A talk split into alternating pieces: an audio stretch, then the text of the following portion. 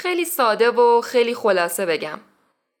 زبونی که ما باهاش واسه خودمون شرایط رو توصیف می‌کنیم نشون دهنده اینه که داریم چطوری اون وضعیت رو می‌بینیم تجربه می‌کنیم و چطوری نسبت بهش واکنش نشون میدیم.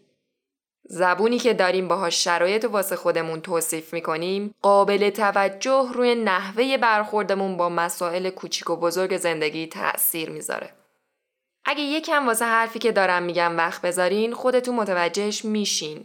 دلیل اکثر نگرانیا تلاش واسه پیشبینی آینده است و بعد انکار کردن چیزایی که برخلاف این پیشبینی دارن پیش میرن. سلام دوستان عزیزم شما به فصل دوم پادکست فنجون کتاب گوش می‌کنین منم شیما هستم تو قسمت ششم به سراغ کتاب خودت را به فنا نده نوشته گری جان بیشاپ میریم You stare politely right on through some sort of window to your right. As he goes left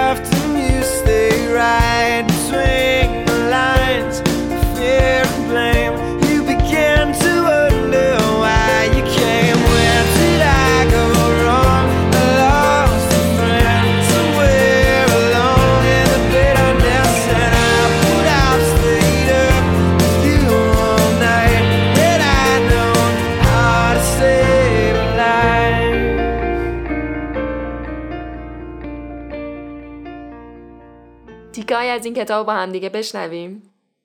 واقعیت اینه که ما زندگیمون رو با کاری که انجام میدیم تغییر میدیم. نه با کاری که فکر می‌کنیم باید انجام بدیم. در واقع وقتی به مرحله عمل می‌رسیم یه چیزایی به طرز معجزه آسایی شروع می‌کنن به نمایان شدن. اما فکرها در حد فکرن. فکرای منفی راجع به خودمون، دیگران، شرایط اینا هیچ تأثیری رو موفقیتمون ندارن تا زمانی که این فکرها رو ولشون کنیم به حال خودشون. کاری نکردن شک و تردید و ترس به وجود میاره. اما انجام دادن اعتماد به نفس و شجاعت با خودش میاره. اگه می‌خواین به ترستون غلبه کنین تو خونه نشینین و بهش فکر کنین. پاشین بریم بیرون و انجامش بدین. و یادمون نره ما رو افکارمون نه که اعمالمون تعریف می‌کنه. وقتی با خودمون خوب صحبت می‌کنیم حالمون قابل توجه بهتر میشه. اعتماد به نفسمون بیشتر میشه. بهرهوریمون بالا میره و بیشتر از اون طبق نتایج تحقیقاتی که انجام شده خوب صحبت کردن با خودمون می‌تونه یکی از المانهای کلیدی احساس موفقیت و خوشبختی تو زندگی باشه. خبر بد برعکسشه. بعد حرف زدن با خودمون نه تنها حالمون رو بد می‌کنه می‌تونه احساس درموندگی تومون ایجاد کنه. می‌تونه مشکلات کوچیک و بزرگتر نشون بده. می‌تونه مشکلاتی که وجود نداشتن و حتی ایجاد کنه. خبر مهم اینه که نحوه حرف زدن ما با خودمون می‌تونه ما رو به فنا بده. جوری که حتی فکرشو هم نمی‌تونین بکنین. یه آشفتگی کوچیک می‌تونه همه قسمت های زندگیتون رو تحت تاثیر قرار بده. اتفاقی که میفته اینه که احساساتتون تو اون زمینه میشه یه لنزی که باهاش از اون لنز بقیه زندگی و قسمتاشو هم می‌بینین. نتیجهش اینه که با خودتون فکر می‌کنین زندگی مزخرفه. دیگه نمی‌کشم. همه آشغالن. این یکی رو کجای دلم بذارم. اما واقعیت اینه که شرایط آدما رو نمی‌سازه. فقط اونا رو به خودشون نشون میده. واقعیت اینه که نباید هیچ انتظاری داشته باشیم. و این سخته. و باید همه چیز رو بپذیریم. ذهن ما عاشق اینه که همه چیز رو پیش بینی کنه و براش برنامه بریزه. اما خیلی ساده همچین چیزی اصلا امکان نداره. و تمام این انتظارات و توقعات فقط رو حال روحیمون تاثیر منفی می‌ذاره. فقط نمی‌ذاره ما به اون قدرتمندی که می‌تونیم باشیم باشیم. یادمون باشه که همیشه یه چیزایی هست که ما می‌تونیم عوضش کنیم. منتها این فقط وقتی امکان پذیره که مسئولیت کارمون رو بپذیریم. کاری که می‌دونین غلطه رو دیگه انجام ندین و شروع کنین انجام دادن کاری که می‌دونین درسته.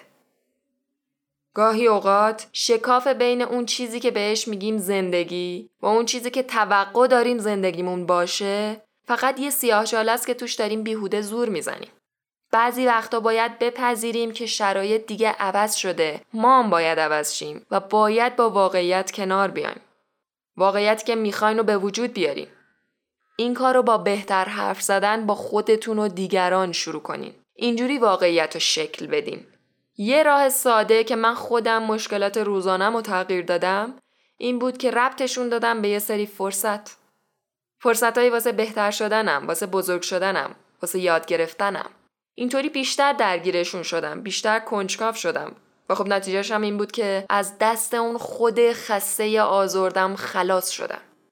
هر کی که تا حالا رفته باشه باشگاه اینو می‌دونه که نتایج سریع به دست نمیان. شما نمیرین نیم ساعت رو تردمیل بعد بیاین تو آینه یهو با یه آدم جدید رو بروشین اما این معنی رو هم نمیده که هیچ کاری نکردین و جواب نمی‌گیرین.